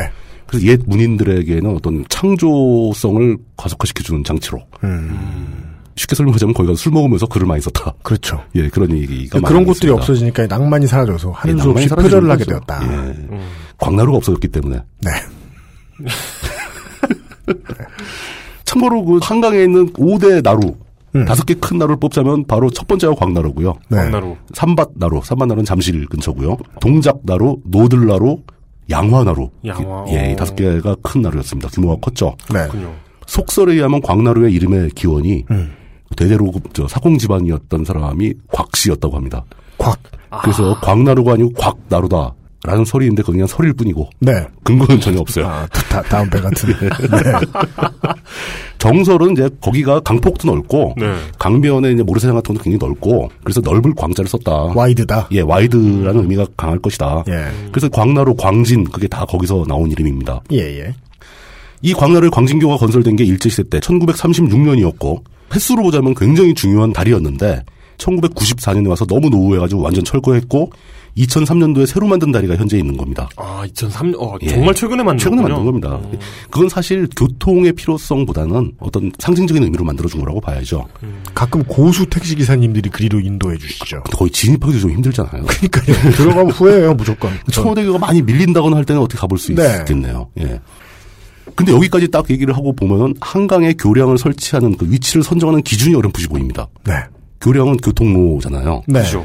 그러다 보니까 교통로는 대부분 유명했던 나루토의 교량이 설치됩니다. 네. 아니, 기본적인 얘기죠. 어, 그렇겠죠. 예. 강 건너는 것 자체 말고 그 길이나 있을 거 아니에요? 나루까지 그렇죠. 오는 길이 한강까지 도달하는 길이 구성이 돼 있다. 예. 그 여기를 이어줘야 다리의 역할이 충실하게 되는 것이다. 그렇습니다. 예. 아니 이렇게 이 마포에는 XSFM 타운이 건설돼 있잖아요. 거대 예. 타운이 이용꿈 스퀘어. 네. 그 끄트머리에 가보면 마포역이 있고 예, 그렇습니다. 마포역에도 보면은 이 나루에서 사람들이 무엇을 했는가를 적어놨잖아요. 예, 거기 막 예, 돌판에 옆에 써 이렇게, 있죠. 예, 예. 하- 음. 하면서 전차 종점이 생기기도 한참 전에 생각해 보면 전차도 마찬가지겠죠. 다리도 마찬가지고 마찬가지고. 예. 배가 많이 드나들던 곳으로 일단 찍었다. 거기 사람들도 많고 예. 집도 많고 예. 도로도 이어져 있고 도시 시설이 집중돼 있는 거죠 거기. 지금 이미. 기준으로 보면 엉성하게나마 음. 예. 여론을 수렴해 봤더니 여론을 수렴한다는 게 별게 있습니까? 갔더니 사람들이 많이 모여 있어. 그렇죠. 여기다 짓지 뭐. 사람 제일 많이 다녀. 예. 광진, 노량진, 마포. 네. 한강 건너려는 사람들이 어디 가장 모여 있냐? 예. 뭐 음. 마포에다 모이지 뭐 그럼 마포대교 놓는 거죠. 네. 예. 뭐 이런 식으로 지어진다는 아주 기본적인 사실을 확인할 수 있고요. 이렇게 다리가 놓이게 되면은 피해를 보는 사람들도 있습니다. 음. 사공. 뱃사공들이 가장 큰 피해를 보죠. 네. 그래서 이때까지 광진교가 완성된 시점까지 뱃사공들은 나루토를 옮겨 써야 했겠죠. 음, 네, 그렇죠. 자기가 본업을 삼고 있던 근거지가 있던 나루토를 포기하고 예. 인구 밀도가 좀 예. 적은 영업장으로. 그 그런데 가면 또 터세에 밀려서 잘 적응 못하고 해전이 일어나고 예. 막 돌팔매 뭐 그저 사공들은 주로 그 삿대를 들고 싸우기 때문에 음. 되게 무섭습니다. 토건은 뭐 필연적으로 희생양을. 그렇죠. 네. 그러니까 어떤 역사 속으로 사라져버리는 직업군의 슬픔도 느낄 수 있죠. 네, 예. 이러면서 이제 일제가 마감되고 한반도는 전쟁의 소용돌이에 돌입하게 됩니다. 다리를 새로 만들기는커녕 있던 다리도 부서지는 거죠. 부서지긴요. 부서뜨렸죠. 그리고 함수도 떠서 그 부서진 다리들을 고치지도 못하는 세월이 흘러갑니다. 우리 닥터리는 다리를 뭐 치워라, 뭐 깨끗이 닦아라 이런 의미에서 부셔라라고 말했는데 음. 국군이 잘못 알아듣고 부쉈다. 아 물로 깨끗하게 부셔라. 닥터리 쉴드 치자며. 아, 아, 눈부셔라. 이렇게. 다리, 아이, 눈부셔. 그러니까 다리를 어. 보는데 이렇게 해가 걸려 있어서. 애석하게도 닥터리는 다리를 망가뜨릴 줄 알았는데 고칠 줄은 몰랐던 거죠. 그렇습니다. 한참 걸렸어요. 네. 그러니까 이게 정교한 해체 및 재조립 이것이 예. 되지 않았다. 네. 폭파. 그러고 있다가 이승만 정권이 끝나고 네. 박정희 정권, 독재 정권이 들어온 다음에 한참 지나서 광진교에 의해서 그러니까 우리나라 한강에 있는 다리로서는 네 번째, 음, 철교를 제외한 일반적인 그 교량으로서는 세 번째로 양화대교가 건설됩니다. 양화대교. 네. 예. 마포구 합정동과 영등포구 양평동을 잇는 이 교량이 21세기 서울 시민들이 보기엔 왜 외곽에다가라고 생각했을 그럴까요? 텐데 예. 외곽이 아니죠. 외곽이 거기가. 아니죠. 예. 이게 만들어진 당시에 당시에 그 교량의 이름은 제2 한강교였습니다. 제2 한강교. 예. 제2 한강교가 완공된 시점이 45년, 50년, 뭐 45년 해방, 50년 전쟁 뭐다 건너뛰고 나서 1965년도에 와서야. 음. 그러니까 사실 대한민국이라는 그 명칭을 가진 국가의 정부가 만든 최초의 다리는 제2 한강교. 양화대교다. 즉 양화대교다라는 겁니다. 네. 이 다리가 그 다리죠. 여기서도 보이죠. 네. 예. 저 뭐냐 아라뱃길 공사하면서 예. 그 S자로 살짝 휘어가지고 좀 변했죠. 그게 어. 예. 양화대교잖아요. 그래서 우리 저 진성호 의원이었던가요? 그 TV 토론 나와가지고 이게 다리냐라는 질문에 어. 그런 팔입니까라고 답했던 그 다리. 이게 다리냐? 그런 팔입니까? 네. 정치권에서도 역시 그 썩개가 좀 통해요. 물뚱류 진신개그 같은 것을 예. 날렸던. 이게 어떤 오세훈 시장이 남긴 예. 오세훈류 업적의 어떤 특징이죠. 그렇죠. 뭐요? 그러니까 저질러 놨는데 이거 그 수습이 안 돼. 되- 되돌리는 것보다 네. 그냥 진행하는 게 훨씬 싼 경우. 예. 공사를 시작해가지고 이렇게 막 다리가 휘어 있었잖아요. 맞아요. 네. 그래서 그걸 더 진행하면 안 되는 돈 낭비인 상황이었는데 그걸 되돌리는 게 더 비싸지는 상황이었던 거죠. 네. 음, 그러면서 진행하면 할수록 자기한테도 정립이 쌓이면 그것이 그렇죠. 엄행뿌류. 그렇죠. 오세훈 하수. 예, 그렇죠. 캐시백이 있어야 되는데. 네. 예. 이 양화대교 즉 제2 한강교의 건설은 서막에 불과했습니다. 네. 이제 본격적으로 물꼬가 터지기 시작했어요. 1969년 4년 뒤죠. 제3 한강교가 건설됩니다. 제3한강교. 혹시 이거 기억하세요? 그 노래. 노래. 예. 노래 많이 불렀어요. 저는 안 불렀지만. 그 대중가요. 네. 가수 혜은이 씨가 부른 제3 한강교. 혜은이 씨. 예. 강물은 흘러갑니다. 제3 한강교 비틀. 예. 그땐 세상이 되게 무섭다고 생각했어요. 왜요? 왜냐하면 TV를 틀면요. 예. 혜은이 씨만 나왔거든요. 음, 예. 그러니까. 그러니까 이게- 그 저는 혜은이 씨가 되게 다크포스인 줄 알았어요. 그런 것 같아요. 시기가 좀 예전으로 갈수록 저 어렸을 어. 때만 해도 예를 들어 장나라 씨 하면 예. 음. 요즘 때는 수지 비교가 안 되잖아요. 이런 그, 그 어떤 인기에 아. 쏠림 현상 같은 거. 그죠. 네. 예. 김지호 씨. 네. 저, 는 그거를 컨텐츠의 부족으로 해석을 하거든요. 네. 당시엔 컨텐츠가 없었던 거예요. 그 마이클 잭슨 어땠습니까? 그러니까 한 명이 뜨면 싹 쓸어버리는. 그러니까요. 예, 그런 현상이 있었죠. 예. 근데 이게 뭐 그런 현상 중에 하나. 혜은이 씨밖에 안 나왔어요. TV는 혜은이가 나오는 곳 같았어요. 네. 무서웠던 기억이 있어요. 그때 그래도 약간 라이벌이라고 할 수 있는 예. 이은하 씨가 있긴 있었죠. 밤차. 그 여러분 가만히 기억해 보시면은요. 이 시대를 휩쓸었던 컨텐츠의 주인공들은요. 시대 잘 안 겹쳐요. 7, 80년대는 그랬던 것 같아요. 다들 독점을 하던 시기가 있었죠. 네. 그러게. 예. 그 제3한국교가 지금은 무슨 대교인지 아세요 혹시? 몰라요. 그게 바로 용산구 한남동과 강남구 신사동을 있는 한남대교입니다. 그렇군요. 예. 제가 출퇴근하는 다리군요. 예. 네. 그 한남대교 뒤로 1970년에 마포대교가 건설됩니다. 어, 네. 마포대교. 꽤 조사, 친숙한. 조사, 조상이네요. 예. 예. 네. 더 테러 라이브에서 무너진 다리죠. 예. 마포대교는 건설 당시 완공 당시의 이름은 마포대교가 아니고 서울대교였어요. 어. 저는 마포대교 이 진입로에 네. 청동으로 이렇게 판을 만들어 붙이잖아요. 이름 써놓고 네네. 그 명판이라고 그러나 뭐 이런 거. 네네네. 그렇죠. 거기에 서울대교라는 이상한 폰트로 쓴 그 명판이 기억이 나요. 그 나중에 이제 한 20년 지나면은 서울 숲이 광진 숲으로, 북서울 꿈의 숲이 성북 꿈의 숲으로 음. 바뀌어 있을 거예요. 그건 장위동 꿈의 숲으로. 뭐 그럴 수도 있죠. 예. 마포대교도 뭐 몇 번 증축을 거쳤습니다. 원형 그대로는 아니에요. 네. 예. 그렇겠죠. 예, 마포구, 넓어요? 마포구 마포동과 영등포구 여의도동을 잇는데 네. 어. 저는 이제 박근혜 정부하고 좀 달라서 음. 박근혜 정부는 여의도를 여의도구라고 주장을 그렇죠. 여의도 DC. 예. 스트리트 오브 여의도. 아. 그, 그래서 저는 정확하게 영등포구 여의도동이라고 확인을 해드리겠습니다. 여의도구! 예. 여의도 공국. 예. 이 마포대교의 특징이 그 완공됐을 당시에 한강에 있는 다리 중에서 가장 긴 다리였습니다. 음. 네. 총 연장이 1.4km 정도 됐습니다. 다리 그, 길이가. 어, 예. 예. 네. 참 한강 다리에 대한 어떤 미적인 해설은 그냥 다 빼도록 하죠. 네. 지금 아- 그, 왜냐면 안 넣으셨어요. 어, 왜냐면 왜냐면 방금 제가 머릿속으로 널려 아, 다다 널려 말았거든요. 네. 어, 결론만 말한 거예요? 네네네. 뭐, 마포대교 안 이뻐요? 아 싫어요. 싫어요? 네. 생긴 게 마음에 안 들어요. 그래요? 뭐 그럴 수 있죠. 예. 저는 저게 심시티의 기본 옵션이라서 참 마음에 드는데. 그렇죠. 완전 베이직 옵션이죠. 네. 장식물 하나도 없는. 네. 예. 마포대교 다음으로 만들어진 게 잠실대교. 잠실대교는 1972년에 완공됩니다. 어, 꽤 일찍이구나. 예, 광진구 자양동과 송파구 신천동을 잇는 교량이고 잠실대교는 특징이 다리 하단부에 잠실 수중 보호가 설치되어 있습니다. 수중보요. 예. 그 잠실대교 북단과 그 상류와 하류의 수우 위가 다릅니다. 어. 잠실교가요? 예, 잠실교가 그 역할을 하고 있어요. 잠실 수중보가. 그래서 잠실 수중보에서 물이 넘어오긴 넘어오잖아요. 네. 그 수위를 막고 있는데 네. 그 물이 넘어오는 그 자리가 낚시 포인트였어요. 아. 그러면은 그 유람선이나 이런 건 잠실대교 위로는 못 올라가는 거네요. 거기 경문 같은 게 있어가지고 터 있는 데가 있죠. 네. 그렇구나. 예. 몰랐네. 어, 잠실대교 다음이 영동대교입니다. 그 유명한 영동대교. 네. 밤비 내리는 영동교의 그 영동교입니다. 아, 이 한강 다리가 대교라는 명칭을 얻기 전에 예.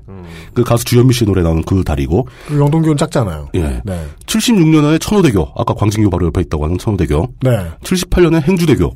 그리고 이제 많이들 건너 다니실 겁니다. 용산구 서빙고동과 서초구 반포동으로 있는 반포대교. 반포교. 이 반포교는 특이하죠. 다리가 두 개입니다. 네. 상단 하단 두 개가 있죠. 네, 잠수교. 예, 그 중에 하단에 있는 걸 잠수교라고 부르는데. 잠수교와 관련된 노래는 물뚱님 대학 시절에 히트했죠. 그래요? 무슨 노래가 있었죠? 창밖에 뭐 아. 멀리 잠수교가 쳐 보인다 뭐 이런 노래 있어요. 기억납니다. 창밖에 잠수교가 쳐 보인다. 뭐 네. 이런. 저가 포인트. 그때부터도 이미 이제 그런 노래가 인기가 있었긴 했지만 독점은 못하는 사회를 독점은 못하는 아. 네, 가수도 기억이 나지 않아요. 아. 가수도 누군지 모르겠다. 아 그러네 그 청소동물들이 있어요. 청소동물형 노래들 네. 예. 혜은이 나오는 곳을 틀었더니 예. 그 노래가 나오더라. 하단에 있는 잠수교가 먼저 만들어졌어요. 1976년에 완공이 됐고 어. 이미 차가 다녔죠. 네. 그리고 82년도에 와서야 상단 반포대교가 완공이 됩니다. 네. 지금처럼 막 운치 있는 게 막 사람들이 조깅하고 다니는 그런 잠수교는 아니었고. 예, 아니었죠. 그냥 그때는 차다니는 다리였어요. 네. 실제로 차량이 다니는 곳이었죠. 네. 잠실철교가 완성된 게 1980년. 잠실철교, 잠실대교하고 다릅니다. 잠실철교에는 2호선이 지나가죠. 네. 예. 그리고 성수대교, 성산대교 이 두 개가 1980년에 완공이 됩니다. 네. 그리고 원효대교까지 1981년에 완공이 됩니다. 제가 왜 여기서 선을 긋고자 하냐면 음. 80년, 81년은 사실 박정희 시대가 아니죠. 그렇죠. 그렇습니다. 하지만 이 다리들은 박정희 시대 때 계획되고 착공된 다리들이라는 얘기입니다. 음, 네. 그래서 이- 자책점이에요, 여기까지가. 예. 네. 네. 그리고 그 이후에 82년에 당산철교, 네. 2호선 지나는 당산철교, 네. 그리고 84년에 동작대교, 음. 85년에 동호대교, 노량대교, 올림픽대교, 뭐 줄줄줄 계속만 여- 씁니다. 여기서부터가 옥토퍼스 브릿지. 이거는 이제 그 뒷 정권의 작품이죠. 당산철교는 잠실철교하고 세트로 그렇죠. 2호선이 이제 서클이 예. 예. 한 번에 완성되질 아, 않았어요. 이 2호선이 부분 부분 개통을 했었습니다. 네. 아 내가 정말 모르는구나. 네. 1호선이 대충 짧았잖아요. 네. 아, 그렇죠. 예. 예, 예. 2호선도 마찬가지, 3호선도 마찬가지. 왜냐면은 저는 살던 동네에 3호선의 종착역이 있었거든요. 그렇죠. 양재역. 예, 아, 양재가 양재가 종착이었어요. 양재가 종점이었어요. 저 어렸을 때 서울 구경 왔을 때 3호선 반대편은 구파발이 종점이었어요. 그렇죠. 구파발이었죠. 우리 아니었던 것. 같- 아 구파발 맞아 네, 구파발. 구파발이었어요. 예, 그래서 보면서 이렇게 어쩌다가 멀리 나갈 일이 있을 때 지하철을 타면 와 저 긴데를 가면 하루 종일 걸리겠구나. 양재에서 구파발을 가면 그 생각을 했던 기억이 나요. 근데 지금 보면 되게 가까운 거리인데. 네. 출퇴근하잖아요. 출퇴근할 수 있죠. 예. 어, 저는 이제 기억이 4호선이 사당역이 종점이었어요. 네. 맞아요. 그게 통촌 삼봉 거쳐서 안산까지 가게 된 거. 이제 이제 곧 인천까지. 예, 상당히 시간 차가 많이 납니다. 음. 4호선 연장 개통한 게 꽤 훨씬 뒤였어요. 그리고 저 되게 신기한 게 네. 그 4호선은 사당 밑에 내려가면 철로가 이렇게 두 개가 있잖아요. 예. 네. 상행선, 하행선이 있는데 예. 두 개가 바뀌는 것 같더라고요. 그런가? 맞아요. 어, 그런 것 같아요. 예, 크로스돼요. 예, 예. 그래서 왜 그런가 봤더니 약간 혼란스럽죠. 그 예. 코레일은 이게 네. 지하철하고 규칙이 다르대요. 다르죠. 어. 그래가지고 네. 중간에 크로스한다고 하더라고요. 쓰는 전기 받는 것도 달라서 사당에서 남태령 넘어갈 때 전기 끊기는 건 알죠. 불 한번 꺼졌다 켜지는 거. 예. 1호, 1호선 라인에 살아서 그건 잘 알죠. 그 전까지만 해도 와이파이도 같이 끊기다가 최근에는 와이파이는 안 끊기 인도적으로 조치했더라고요. 저 학교 다닐 때 회기역 청량역이 한 정거장인데 그 사이에서 전철 밀리는 거 아세요? 교통체증 있는 거 아세요 거기? 거기까지 출퇴근 시간에 그 동네는 참 흉흉한 것 같아요. 그래서 올림픽대교 이후로 뭐 강동, 서강, 청담, 방화, 가양, 암사, 월드컵, 김포, 팔당, 미사, 일산 뭐 이런 다 대교입니다 이게. 네네네. 이제 헤아리기가 힘들어요. 음. 예전 같은 거 한강엔 다리가 몇 개 있습니까? 이런 질문 나오는데 너무 다양한 다리가 너무 많다 보니까 또 서울권 내부냐 경기도까지 포함하냐 또 다르고. 그렇죠. 이제 개수를 해야 되는 게 무의미해졌고요. 다만 눈에 띄는 건 여전히 최근에는 5년에 한 번, 10년에 한 번인 것이 네. 예전에는 1년에 빠바바박, 1년에 빠바바박, 그렇죠. 내년에 또 하나, 내년에 또 하나. 심시티에서 이제 도시를 키우는 게 지겨워져가지고 빚을 잔뜩 내가지고 마지막으로 돈잔치 할 때. 막 네. 뿌리는 거죠 막. 일기 스트롱맨 정권은 그랬다더라. 음. 이런 대규모 교량을 건설하는 이런 사업이 진행되는 과정을 한번 살펴봐야죠. 네. 일제시대 때 세 개의 교량을 몇십 년 동안 네. 음. 일제시대가 36년, 35년 이렇게 됐잖아요. 딱 세 개 지었어요. 이승만 시절 동안은 꽤 됐는데 한 13년 정도 했죠. 네. 48년부터 60년까지 했으니까 예. 단 한 개도 새로운 다리를 못 만들었어요. 그런데 박정희 집권이 시작되면서 몇 년 후부터 약 5년 있다가부터 네. 쉴 새 없이 새로운 교량이 생기기 시작합니다. 닥터리는 있는 걸 부셨잖아요. 예, 있는 걸 부셨죠. 네. 복구 한 5년 있다가 겨우겨우 전쟁 끝나고도 예. 극단적인 녹색주의자. 환경을 생각해 환경주의자. 환경과 어떤 네. 예. 다리를 만들었을 때 파괴될 한강의 생태계를 걱정해서 예, 환경 친화적 테러리스트. 아니면 다음번 비슷한 사태 때 또 다리를 부수지 않을 수 있도록. 예. 아, 그 성질이 더러운 애인. 어, 핸드폰을 바꿔주면 안 되잖아. 또 부수니까. 아니면 그 등산 무용론자들의 주장 있잖아요. 내려갈 거 왜 올라가느냐. 부술 거 왜 만드느냐. 죽을 거 왜 사냐. 예. 네. 배고플 텐데 왜 먹냐. 네. 아, 닥터리는 그런 사람이에요. 노자구나. 자연주의자. 예, 예, 예. 쩔어. 그 중에 어떤 교량은 위험 진단을 미리 받고, 해체하고 다시 만들거나, 아니면 그냥 있는 그대로 증축을 하거나. 당산철교. 예, 뭐 이런 경우도 있었고, 또, 네. 어떤 끔찍한 경우에는 세계 역사의 유래를 찾아보기 힘들게 그냥 무너져버린 경우도 있어요. 상판이 똑딱 떨어진 경우도 있었습니다. 자연재해도 아니고 외부 충격도 아니고 전쟁도 아니었는데 네. 그런 경우도 있었습니다. 그럼에도 불구하고 그런 사건을 겪으면서도 이 교량 건설의 흐름은 요즘에 와서 비록 속도가 좀 완화되긴 했지만 끊임없이 이어지고 있습니다. 도대체 이런 흐름이 왜 생겨난 것인가? 이 흐름을 밀어붙일 수 있는 원동력은 무엇인가? 박정희가 단순히 독재자였다는 말만으로는 설명이 안 되죠. 아니면 다리를 여러 개 건설할 수 있을 만큼 뛰어난 영도력? 박정희가 교량 덕후. 예. 교량을 사랑해요. 그죠. 교량, 브리지필리아. 예. 예. 우리 지난 시간에는 댐필리아. 다리를 보면 흥분해. 네. 위험하다. 네. 예전에 서울 농대 교수로 계시던 유달영 씨라는 분이 계십니다. 이분의 얘기를 한 토막 찾아낼 수 있었는데 1965년에 제2한강교 즉 양화대교 준공식에 참석했을 때 네. 박정희가 직접 이런 얘기를 했다고 합니다. 다리가 좋아 죽겠소. 참고로 공조를 띄고. 다리에 물대포를 쏘시며 말씀하시길. 네. 어, 양화대교 이제 박정희 정권에 들어와서 최초로 만든 대한민국 정부가 처음으로 만든 다리죠. 네. 그 준공식장에서 박정희가 앞으로 한강에 이런 다리를 10개쯤 더 만들어야 되겠다라고 얘기를 했다고 합니다. 듣는 사람들이 모두 놀랬다고 합니다. 네. 당시에는 이 다리 한 개 만드는 것만 해도 엄청난 일이었다고 생각을 했는데 박정희는 그때 이미 10개 이상 더 만들겠다는 계획을 갖고 있었다. 음. 도대체 박정희는 그 교량들을 어디에 쓰려고 어떤 목적으로 만들려고 한 것인가? 음. 저희가 뭐 박정희의 마음을 관심법으로 읽어낼 수도 없는 것이고 그렇죠. 양화대교도 사실 한 번에 다 쭉 연결하기 부담스러우니까 중간에 그렇죠. 선유도 낀 거 아니에요. 뭐 그런 게 있죠.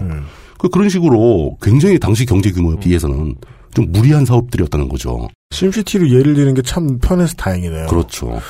가진 게 없는데 다리만 지으면 망하기 딱 좋은데 사람들이 계속 반대를 한다는 겁니다. 네. 야, 저건 너무 무리한 거 아니냐. 교통량이 그렇게 많지도 않은데 왜 다리를 떠놓느냐. 그럼에도 불구하고 박정희는 지속적으로 열성적으로 어떤 부작용도 감수해가면서 무조건 만들었습니다. 네. 그 의도가 무엇인지를 확인해 보기 위해서는 결과적으로 역으로 가야죠. 네. 그 교량이 만들어짐으로 인해서 발생한 우리 사회에 끼친 영향들. 음. 네. 어떤 변화가 있었는가. 그게 좋은 것이든 나쁜 것이든 박정희가 목표를 했던 아니었던 이걸 확인해 봄으로써 그 중에서 어떤 것을 위해서 박정희가 그걸 만들었는지를 추정해 볼 수 있겠죠. 그렇습니다. 예. 다리뿐만이 아닙니다. 다리만 지은 게 아니에요. 네. 다리와 항상 같이 생각해야 될 것은 우리가 뭐 다리 생각하면 그냥 같이 떠오르죠. 강변도로, 네. 강변북로가 있고 네. 남쪽에는 올림픽대로가 있고 이것도 굉장히 의미가 다리와 밀접한 연관이 있습니다. 음. 이런 것들이 지어지면서 또 눈에 들어오는 게 바로 그 강변도로 주변에 서 있는 리버뷰가 가능한 곳. 아, 진짜 똑같이 생긴 아파트들. 네. 이걸 다시 또 떠올릴 수 있죠. 강변도로 하면 자동으로 떠오르잖아요. 아. 자, 스카이라인의 프론트에. 예. 네. 근데 그걸 좀 예쁘게 좀 짓지. 딱 하나 이렇게 사선으로 삐딱하게 해놓은 거 하나 정도 제가 본 것 같아요. 음. 그거 말고 너무 똑같은 것들이 서 있으니까 좀 짜증이 나긴 하는데 이런 거 교량과 강변도로와 강변에 지어진 아파트들 이것이 어떻게 만들어졌고 무슨 목적으로 만들어졌는데 어떤 효과를 가져왔는지 이 얘기는 다음 시간에 미뤄야 될 것 같습니다. 그렇습니다. 예. 아, 아쉽네요. 엄청 궁금한데. 저도 그렇습니다. 궁금하시라고 일부러 그런 거예요. 네. 어, 아니면 그냥 그 엄청난 수요가 있었을 수도 있잖아요. 모두가 말만 다리를 뭐, 원해. 원백성이. 아, 너무, 너무 건너가고 싶어 막. 내가 한 번 건널 때 만 원씩 낼 수도 있어. 아, 그리고 이제 모든 국민들이 성애를 가져서 여기로도 건너고 싶고 저기로도 건너고 싶고 다리가 한 개로는 부족하지. 왜 난 두 개의 다리를 동시에 건널 수 어? 없는가?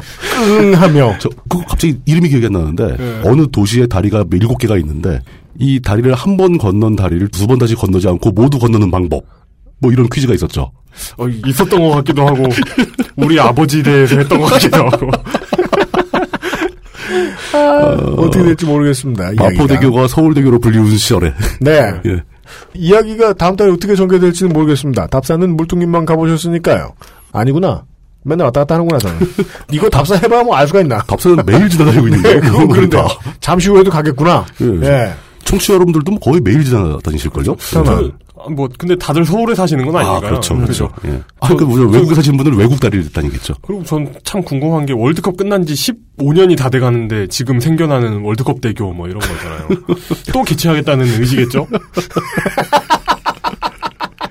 그거 뭐 이번엔 단독 개최다 이러면서 그거는 이제 혹시 모르죠. 축구 월드컵이 아니고 전 세계 교량 월드컵을 아, 하겠다. 그 쇼트트랙 월드컵 이런 거. 어, 예. 월드컵 어포가 맛있어서 진 거 아닐까 아닙니까? 예. 어. 전주에 유서 깊은 월드컵파라는 곳이 있습니다. 맨날 잡혀가더라. 예, 예. 근데도 버티는 거 보면 장수하더라. 그러니까 예. 유서 유서 깊죠. 그게 혹시 다 서로 다른 파 아니에요? 아, 그러니까 그럴 수도 있죠. 잡혀가서 다 멸종됐다가 다시 또 새로 생기고 막 그런 거 아니에요? 음. 어, 아, 뭐 조선 고조선 이런 것처럼 수백제 이런 것처럼. 후 월드컵. 예. 그둘다 월드컵 파이나 그 두 번째 월드컵 파는 경찰이 편의상 후 월드컵으로 부르고 막 이런 식으로. 그, 그래서 뭐, 신 월드컵과 네오 월드컵파가 싸움이 붙어가지고. 신성 월드컵 제국. 방조제 이야기를 할 때도 저희들은 그쪽에 접근을 충분히 하진 않았던 것 같습니다. 사람들은 특히나 동아시아의 경영이나 정치 같은 거 공부하는 외국 친구들이 가장 입에 올리기 좋아하는 정치인이지요. 박정희는. 그렇죠. 예. 그리고 이제 석사쯤 되는 친구들은 그런 거 가지고 논쟁 많이 합니다. 외국에서 그거 공부하는. 외국 사람들. 한국을 공부해서 처음 한 친구들. 음. 박정희는 어디가 어떻게 좋고 다른 나라의 지도자들에 비해서 어떻게 인정을 해줄 수 있는가. 저희들은 지난 시간도 그렇고 그 길로는 그렇게 많이는 안 갔던 것 같아요. 그렇죠. 예, 논쟁에 불을 붙이는 내용은 아닙니다. 조용할 것이다. 한적할 것이다. 이 붙은 불 뒤에서 쬐고 있는 그런 이슈들이죠. 그렇습니다. 후노구먼 이러고 있는. 예. 어, 가장 극단적으로 나갔을 때, 비로소, 불난집에 부채질하는 수준. 예. 예. 조용히 교량 사업은 왜 이렇게 좋아했는가? 예. 하지만 이 내용을 준비한 저로서는 우리 사회가 돌아가는 메커니즘을 이해하기 위해서 최대한 중요한 관점을 설명드리고자 하는 겁니다. 네. 부디 그렇게 되길 바랍니다. 다음 이 시간에 남은 이야기 예. 다리 성애에 대한 이야기 다시 한번 나누어 보도록 하겠습니다. 여기서 다리는 인간의 다리가 아닙니다. 그러니까 어떤 것에 이게 집착을 많이 하면 성애라고 부르고 싶을 정도로 집착을 많이 하면 네. 나머지 선택들을 한꺼번에 하게 되는 경우가 있어요. 그렇죠, 그렇죠. 이걸 사랑하느라 다른 것도 다 안고 가야 되는 음. 경우가 있어요. 음. 시리즈로 막 괜히 그런 얘기일 것 같기도 하네요. 예. 네. 물뚝심송의 독재유산 답사기 7월 말에 극성수기 때 다시 만나뵙도록 하겠습니다. 물뚝심송 역사연구 상인공이었습니다. 수고하셨습니다. 감사합니다. 감사합니다. XSFM입니다. 23일 동안 할 수 있는 일이 뭘까? 짧은 시간이긴 해. 월급날도 안 돌아왔잖아. 근데 난 23일 동안 두피가 좋아졌어. 미용실에서 뭐 쓰냐고 자꾸 묻는다? 정말로 전부 자연유래 성분. 피크린 투쓰리 약산성 트리트먼트. 난 그동안 다른 광고에 속고 살았나봐. Big Green 설페이트 프리. 원두 커피보다 적은 카페인의 커피. 부담 없이 하루에 한 잔 더. 아르케 더치 커피. 커피아르케닷컴. 닭가슴살의 비린내와 퍽퍽함이 공포스러웠다면 프리미엄 세이프 푸드 아임닭 어머님이 게장은 좋으시다는데 짠 건 또 싫으시대. 어떡해. 그래? 노곤 간장게장! 부드럽고 고소한 게살, 짜지 않고 향긋한 간장 매콤한 청양고추. 노건 간장게장 엑세스몰에서 만나보세요. 간장게장! 금주의 의사소통. 반한님이 이런 트윗. 썩개에 대한 페널티가 좋을까요? 좋은 개그에 대한 인센티브가 좋을까요? 이 긍정적 강화와 부정적 강화에 이분이 잘 모르시네. 다 필요합니다. 음, 예. 당근과 채찍. 예. 음, 이게 그 썩개에 대한 공포, 공포심을 유발시키고 네. 긍정적인 개그에 대한 칭찬도 일삼아야 된다. 이런 썩개에 대한 어떤 뭐 저도 여기에서 자유롭지 않습니다만 그 빈번하게 썩개를 남발하는 사람들이 있습니다. 근데 이런 걸 어떤 성적 지향처럼 그 인정해줘가지고 넘어가 되는 건지 썩개를에 대한 페널티를 주는 것이 어떤 인종차별이나 직접 경험을 오랫동안 한 프랙티스를 하다 보면은 어. 네네네. 이제 이러한 새로운 심리적인 저항선이 생겨요. 정도가 있지. 예. 예. 그래서 이제 그 선을 잘 조절해가지고. 네네네. 예. 불과 제가 90년대에 대학교에서 수업을 들을 때만 해도 네. 당시에 그 인지 발달에 대한 연구, 아동 심리학에 대한 연구가 상당히 이상했어요. 저를 가르쳐 주셨던 선생님이 이상한 분이었는지 모르겠는데 왜 이상하죠? 아이들에게 아이들 심리 치료의 방법으로 네. 막 억제 억제. 를 열심히 쓰는 거예요, 너무. 어떤 억제요? 뭘 억제요? 묶고 막 하지 마 이러고서 묻어? 묶어 묻으면 없어져서 안 되고 아, 심리를 아. 치료하는 의미가 없고 묶고 예 묶기도 하고 뭐 그런 것도 가르쳐 주더라고요 또 관련 동영상 자료를 보여주는데 네. 그 당시에는 동영상이 또 해상도가 높지 않잖아요 더 무서워 그러니까 그런 거 진짜 무서운데. 예 아이들한테 그럼 씁니까 잘 모르겠습니다만은 최근에는 연구 결과가 그거보단 좀 더 인도주의적인 방법으로 발전하지 않았을까 하는 생각이 들거든요 아, 당연히 그래야 되는 것 같습니다. 그렇지만 우리 방송 출연자들에겐 얄짤 없습니다. 썩개가 나오면 가혹한 형벌. 어차피 이야기도 삼국시대부터 시작했는데 네. 한번 전근대적으로 네. 우리 회사 최고형, 네. 어, 출연료 삭감 아, 등을 고려하겠다. 네. 네. 아 가혹하다. 그 중요한 워낙 중요한 질문이었던 것 같아요. 예. 앞으로 방송이 나아갈 길 중에 썩개를 얼마나 방치하느냐. 네네. 의 문제를 제가 크게 고민하고 있기 때문입니다. 이건 그 즉 제가 반성해야 되겠다. 아이를 키우시는 분들과 함께 고민해 보시는 게 좋겠다. 어 맞아요. 예. 3년을 했잖아요. 네네네. 이런 오랫동안 하는 방송은 육아 같아요. 그 키움의 대상은 방송입니까? 아니면 출연자입니까? 방송이죠. 어, 물론 어떤 철들자 망령날 사람을 거의 어보다 키우고 있기도 한데 저희가 어 그러니까 갈 곳 없는 예. 사람을 그분에게 조심성을 가르쳐 주기 위해 이 채찍은 소용이 없다는 게 이미 결론이 났잖아요. 아니에요. 예. 채찍은 소용이 있을걸요? 아, 그래. 아, 아, 진짜 진짜 어, 진짜. 그렇지. 아, 아. 네. 그 인디아나 존스가 네. 들어가 근데 그런 게 아닌 이상. 네네네. 음, 네. 육아 같아요. 예.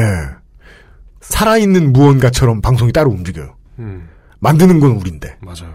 실제로 우리가 만들었는데 네. 지가 알아서 가는 것 같더라고요. 예, 예. 그래서 그 방송을 잘 자라게 하려면 네. 우리가 잘 자라야 돼요. 아, 맞습니다. 우리가 저- 버릇이 나가 떨어지면 안 돼요. 아, 전 진짜 공감해요. 우리가 진짜 아 이거 재밌겠다 해가지고 내보낸 게 막 분위기가 썩어가는 거 있잖아요. 막 불쌍놈일 때. 예, 그리고 막 아 망했다 했는데 사람들이 되게 좋아하고 이런 거 보면은 맞아요, 맞아요. 그 우리는 그냥 열심히 하는 거고 음. 사람들이 그 결과를 나머지를 다 만들어준 느낌이 진짜 날 때가 있어요. 네. 그래서 하다 하다 안 되고 우리가 지치고 그러면은 예. 마른 수건 쥐어짜는 듯한 방송을 만들 때가 많이 있거든요. 그런 유혹을 느낄 때가 많이 있어요. 네. 뉴스 포르노 만들 때도 그렇고 그냥 사람들이 좋아할 만한 거 대충 이제 쥐어짜도 그렇고 오 원칙대로 해놓고도 잘 만드는 거 아 되게 어려운 일이구나. 음. 예 목요일에 절실히 느꼈습니다.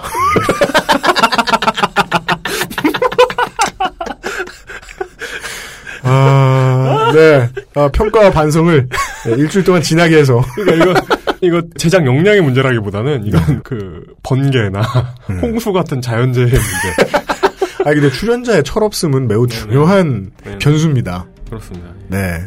철이라도 들게 만들어서. 아, 연구 열심히 해서, 준비 열심히 해서. 더 들을 만한 방송을 만들려고 3년째 쓰고 있습니다. 다음 주도 그럴 것입니다. 다음 주에도 만나주시면 감사드리겠습니다. 이용 상임수석과 물뚝심송 상임고문은 바깥에서 담배를 말고 있고 UMC의 책임 프로듀서가 여기서 떠들고 있습니다. 다음 주에도 동일한 자리에서 녹음해서 여러분들이 계시는 곳에서 만나 뵙겠습니다. 안녕히 계십시오. 감사합니다. XSFM입니다. I D W K